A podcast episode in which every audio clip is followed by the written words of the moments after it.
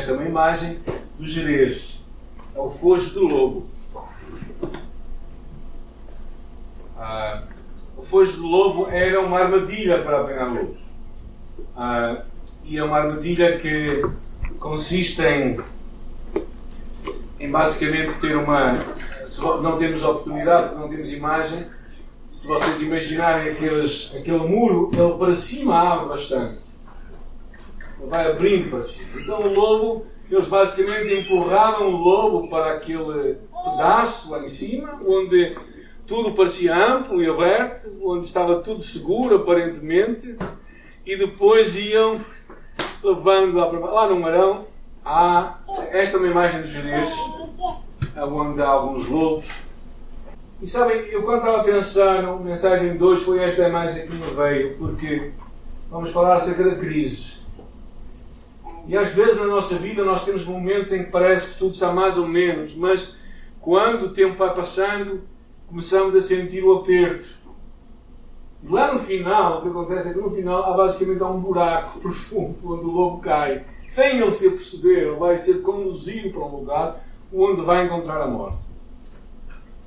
E às vezes há momentos na nossa vida em que parece que chega a estas alturas em que tudo parece uh, se conjugar para nos levar para um buraco profundo. E este é um episódio real que aconteceu com um homem chamado David. A semana passada falando acerca dele. É alguém que eu tenho pensado muito. Na verdade, esta noite estava a debater-me quais duas mensagens sobre David eu deveria pregar. Então acho um bocado tardiamente, mas às 8 da manhã decidimos por esta. E por isso vamos orar que o Senhor fale connosco também. Danilo, estás connosco? Obrigado, Senhor Jesus, por mais uma oportunidade de estarmos na tua presença. Obrigado pela tua palavra, Senhor Deus. Que teu Espírito Santo enche o Samuel Paulo, que ele possa transbordar do Senhor e que o Senhor fale através dele para as nossas vidas, Senhor Jesus. Muito obrigado, Pai. Muito obrigado por cada pessoa que está aqui presente. Graças, Senhor. Possamos ouvir a tua voz e sairmos daqui diferente da forma que entramos. É o que eu peço e agradeço em nome de Jesus. Amém, amém.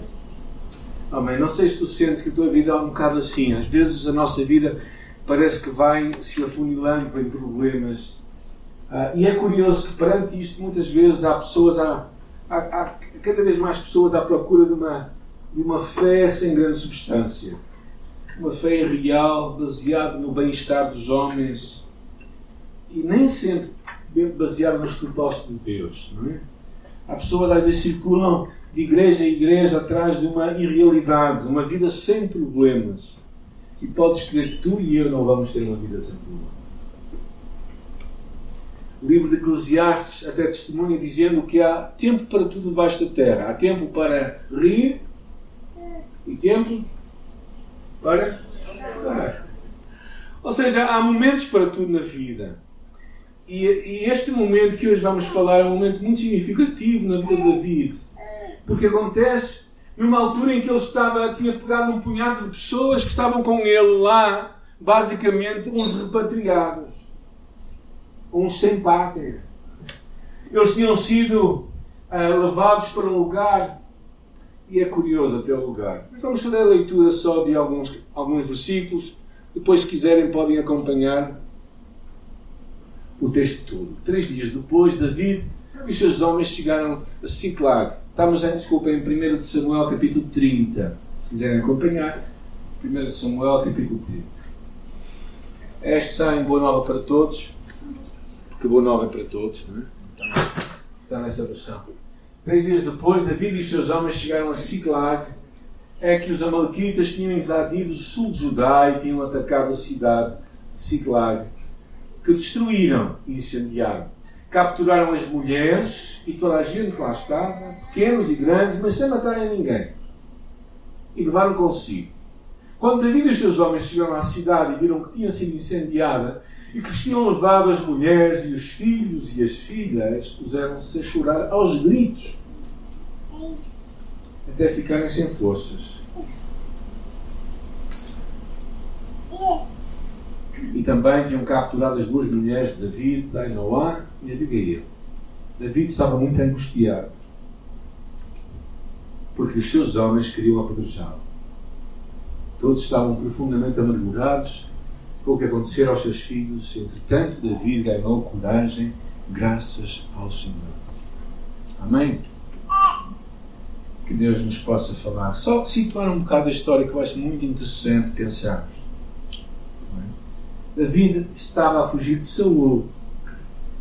E curiosamente, quem lhe deu abrigo foi uma terra dos filisteus. Está lá a dizer quem era a terra onde ele estava. Em não é? E deixa eu ver o versículo que diz o rei. Se calhar eu, eu estava. Se calhar o vosso texto não está escrito, no capítulo 30.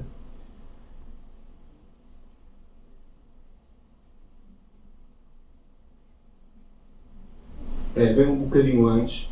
Mas vamos descobrir que onde eles foram parar, eles foram parar a uma terra dos filisteus cujo rei era Aquis, rei de Gat. Aquis era um rei local, havia vários reis dos filisteus, como se fossem vários uh, presidentes de Câmara. E, e aquele era o rei de Gat. Vocês lembram-se de alguém que vinha, tinha vindo de Gat uns anitos antes para combater contra David? Sim. Quem era? Golias de Gat. É curioso que ele foi parar à cidade a qual ele tinha derrotado, que o acolheu a ele e aos seus homens. E Aquis, o rei de Gat, o acolheu a ele. Basicamente, David foi, ao ser instituído rei, Saul se sentiu ameaçado e decidiu levantar e surgir-se contra David e fazer-lhe mal. Então David foi, era um, um homem que fugiu e foi-se basicamente esconder no lugar. Esconder naquele lugar, com os seus homens. E quando eles foram com os seus homens, eram uns 600 homens, levaram também as suas mulheres e os seus filhos e começaram a sofrer. Mas eles não tinham grande futuro ali. Tanto que os outros, os outros filisteus, os outros reis dos filisteus, não confiaram em David. Mas David, querendo mostrar a fidelidade aos filisteus, houve um confronto com Judá, com Saul, e David saiu com os seus homens apoiando os filisteus para atacar Saul. E nesse entretanto o que acontece? Acontece que os amalequitas, sabendo que eles tinham saído só os homens da cidade, o que é que eles fizeram? Atacaram a cidade. Atacaram a cidade e ao atacar a cidade eles levam todas as mulheres e as crianças e tudo o que havia bom para levar. E como que não chegasse, quando eles chegam à cidade e sentem o cheiro do, do queimado, e eles começam a chorar, que nem portugueses, homens portugueses, não é? chorar se mataram. É? Dizem que os homens não choram, mas os homens choram e choraram muito. Aqui diz que eles choraram aos gritos até ficar sem força. Vocês também imaginam. Vão, quando chegam, não têm nada nem ninguém. Mas como se isto não parasse aqui, acontece com os homens? Eles viram-se contra David. E numa altura em que ele estava a levantar-se como o futuro rei de Israel, ele vê a sua liderança completamente ameaçada. Não somente a sua liderança, a sua vida ameaçada. Porque eles pensam em tirar o pino. Então, a história é mais ou menos assim. Imaginem um momento destes na vida, de, de, na vida deste homem. Imaginem assim. Agora, um, pormenor que eu não vos disse: eles tinham caminhado três dias até chegar naquele lugar. Andaram 128 km, vieram de Quiaios até aqui a pé. Que é mais ou menos 10 km que dá. E eles 128 km a caminhar, chegam lá e vêm aquilo. Por isso, imaginem o momento. David perde os seus bens para trás, por favor. E a sua cidade foi toda queimada.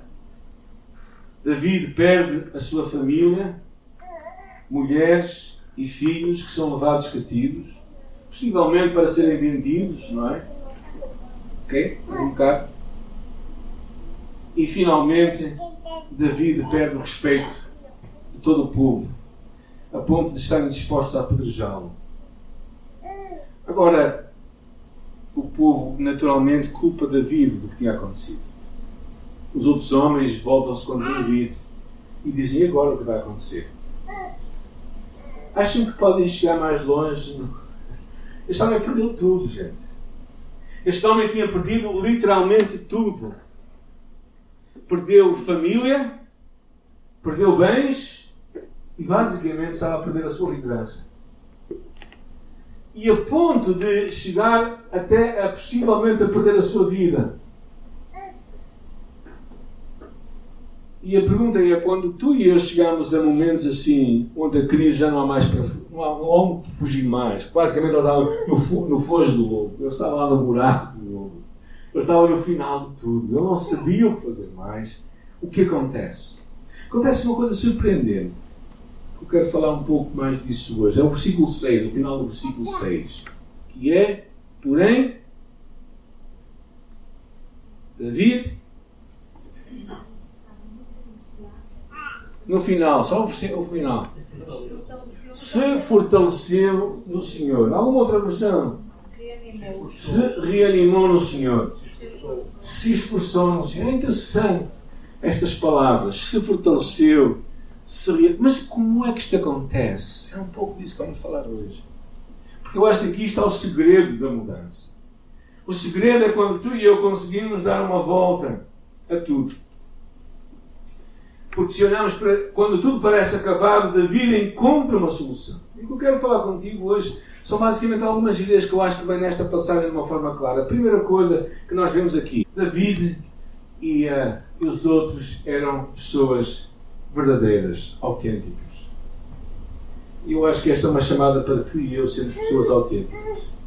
Uma chamada para tu e eu a podermos assumir, às vezes, momentos difíceis da vida termos coragem de. Porque aqui fala que eles choraram até não terem mais forças. Ah. O que é chorar até não ter mais forças? É, é chegar até mesmo ao final de tudo. É? A importância de assumirmos os nossos falhanços, os nossos sentimentos. Ah, eu acho que às vezes um dos maiores desafios da vida está é tu e eu sermos pessoas autênticas. Não é que temos que ficar na nossa fraqueza, mas chegar momentos em que não temos medo de assumir a nossa fraqueza. Não quer dizer por exemplo, não é? falamos uma das. Tivemos várias experiências interessantes esta semana, mas uma coisa significativa para muitos foi ter que enfrentar os nossos medos. Não é? Não quer dizer que tu e eu não temos medos. Um dos medos que eu às vezes cresci durante um tempo na minha vida era o medo de ficar velho. Não ficar velho, mas ter daquelas doenças um bocadinho estranhas, não é? uh, em que ficamos, dependentes dos outros. É? Acho que uma das coisas importantes na nossa caminhada com Deus é, é nós podermos assumir, não usarmos uma faixa de uma falsa espiritualidade. Uh, e às vezes eu acho que há muita gente que tipo assim. Há muitos cristãos que, que vêm à igreja, saem da igreja e não assumem o que eles estão a viver autenticamente se confessarmos os nossos pecados, Ele é fiel e justo. Há muita gente que eu acho que verdadeiramente nunca chega a um ponto em que chora, chora as suas misérias. E, e entende onde ele está e como ele está, e não tem medo de dizer: Deus, eu estou aos meus olhos num beco sem saída. Eu estou no fojo do lobo. Eu estou num lugar onde não consigo sair. Chegaram a um momento assim. E eles chegaram a um momento assim completamente perdidos. Mas o que acontece aqui, por estranho que aparece, é que esta frase eu não sei o que é que isto quer dizer. Não sei se vocês podem ajudar. Porém, ele se reanima em Deus. Ele se fortalece em Deus. Como é que tu e eu nos fortalecemos em Deus? Porque este, eu acho que esta é parte é o segredo. Nós nos encorajamos em Deus. Nós encontramos em Deus coragem, ânimo e força para enfrentar a nossa vida. É? Ah, e claro que que há esta ideia. Não sei se vocês, se vocês andaram com o ioiô. Não sabem o que é ioiô? Havia. Sabes o que é? Mas ele também sabe. Sabes, David, o que é? Para cima, há muita gente que a vida deles é assim: anda para cima, anda para baixo. Mas o problema não é ela andar para cima e para baixo. O problema é quando a nossa vida, e muita gente vive à sombra das suas circunstâncias.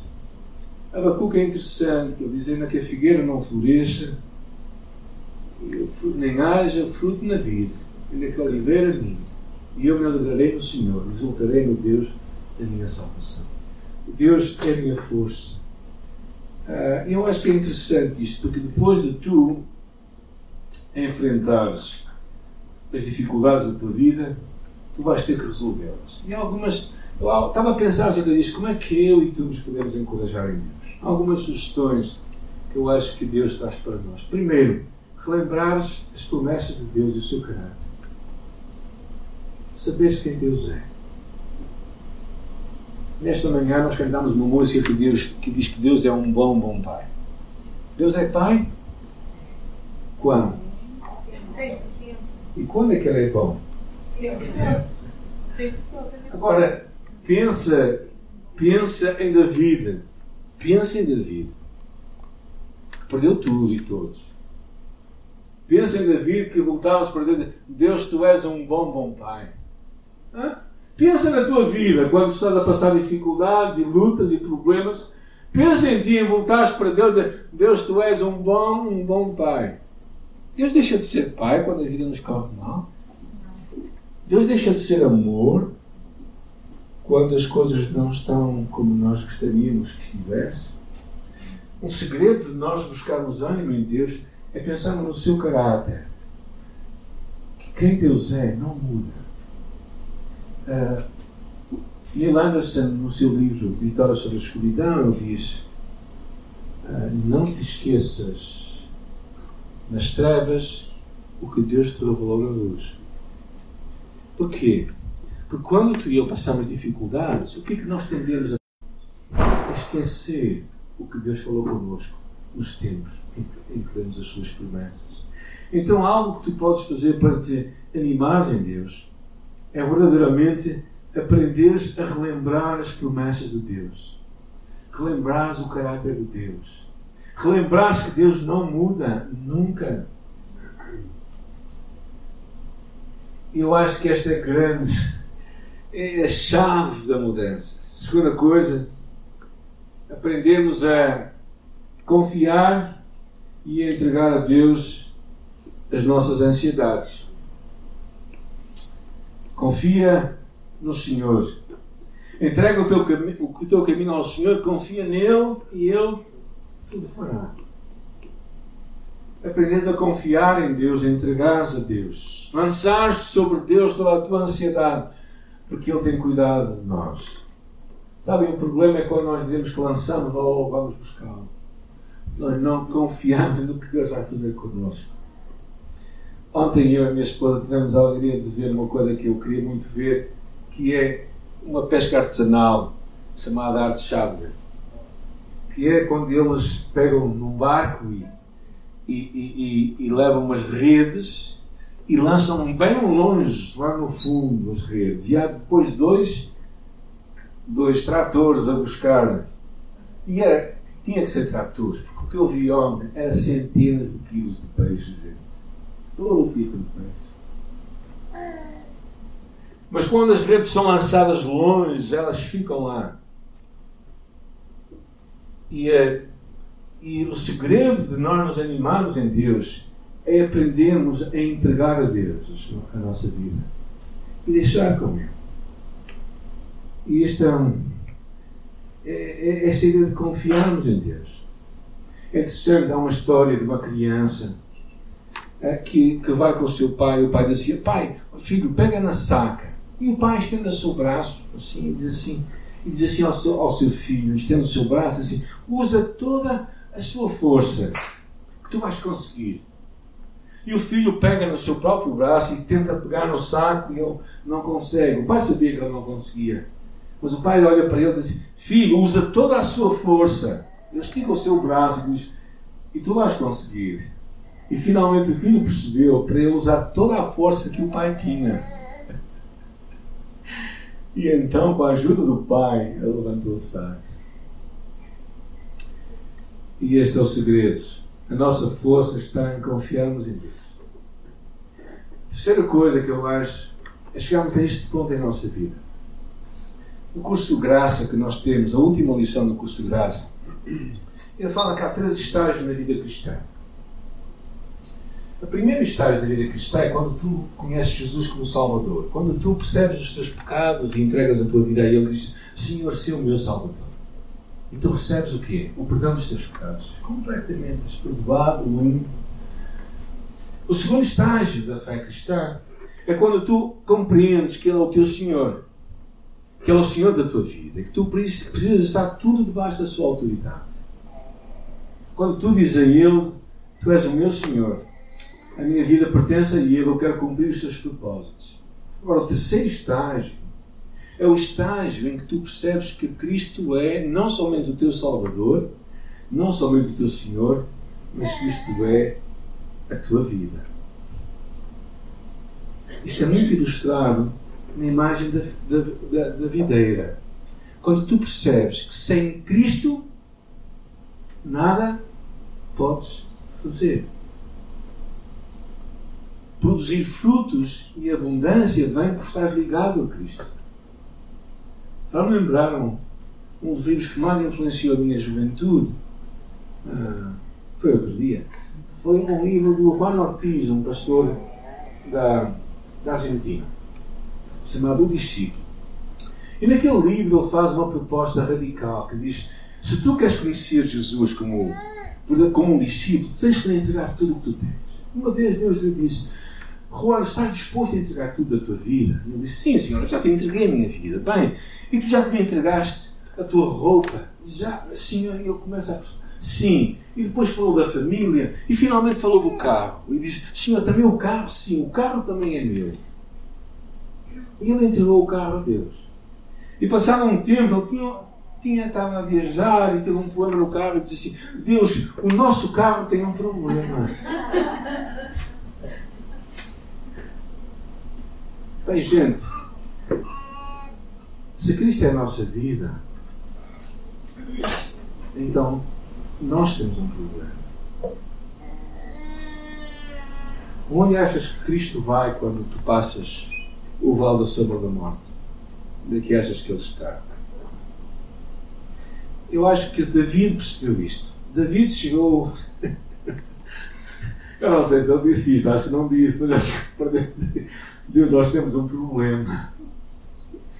Bem, temos muitos problemas, Deus. É que tu disseste que eu ia ser rei sobre Israel e assim não vou longe na vida. Assim tenho mais umas horitas e pouco mais.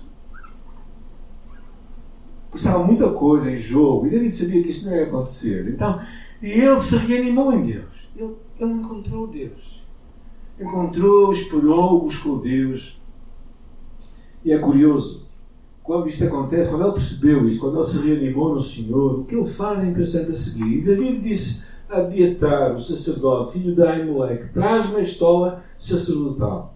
E então David consultou ao Senhor, dizendo: Perseguirei eu o bando? Alcançá-lo-ei. Ora, só para os homens agora que têm família aqui.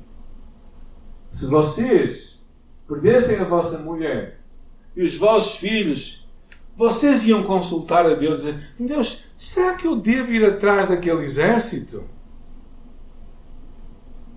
Às vezes, o mais óbvio não é para nós fazermos, é para nós pararmos. Porque David aprende que às vezes, no mais óbvio, nós podemos perder a direção de Deus. David soube o que é importante também é procurarmos a Deus sempre a sua vontade, mesmo quando pareça óbvio o que devemos fazer. David parou. Parecia óbvio para mim, como homem. eu vou, mas é buscar a minha mulher, os meus filhos. Mas não, ele consultou a Deus, ele buscou a Deus e disse: Deus, devo persegui-los? Devo ir atrás deles ou não? Não faças o que te parece, o que te aparenta ser óbvio, mas aprenda a buscar a Deus. Sempre procurou o conselho de sacerdotes, buscou a presença de Deus e finalmente, o que lemos na história é muito interessante, eu vou resumi-la. O que aconteceu foi que ele levou com ele 600 homens. Mas eles tinham caminhado quanto? Quanto é que eles tinham caminhado? 120 quilómetros. Agora imagina depois de 120 quilómetros dizendo assim: vamos mais uma caminhada. Então houve 200 deles que ficaram acabados, gente. Chegaram a um ribeiro e não tiveram forças para avançar para lá. E então ele decidiu avançar com os outros 400. E quando avançou com os outros 400, encontrou um egípcio que tinha sido lançado, um servo tinha sido lançado ali, deixado ali para morrer, porque tinha ficado doente, e o Senhor disse assim: Opa, estás para aqui, aqui a dar-me cabo da cabeça, fica, mas aqui morre, e eles dão-lhe de comer. E lhe perguntam onde é que está o exército, e perguntou, fez perguntas acerca dos Amalequitas, e disseram onde é que eles estavam, e por isso de uma forma que eu não sei como, eles conseguiram vencer os Amalequitas. Porque a Bíblia não fala como. Eu tenho a minha versão. Eu acho que os Amalequitas tinham muito vinho, tinham muita festa, estavam completamente inebriados com, com toda aquela com toda aquela riqueza, com todas aquelas bebidas e eles conseguiram terminar com eles. Esta é uma leitura minha, mas que não tem base nenhuma nas escrituras. Só diz que eles venceram. E quando eles voltaram, acho também muito interessante, foi que David, os outros 400 que foram à batalha, disseram assim: Bem, não, tá, não é justo que nós dividamos com os outros 200 que não foram à batalha também os despojos da guerra. Alguns estão a dizer: É verdade, não tem razão. Mas David era um líder muito maior que nós. Ele disse assim: Não é bom, meus irmãos, que façamos isto. Vamos dividir por todos. Interessante. Este homem fez. E voltaram David soube procurar a Deus a sua vontade. E nos momentos de crise, tu e eu não devemos fazer o mais óbvio. Devemos parar e buscar a Deus. Consultar a Deus.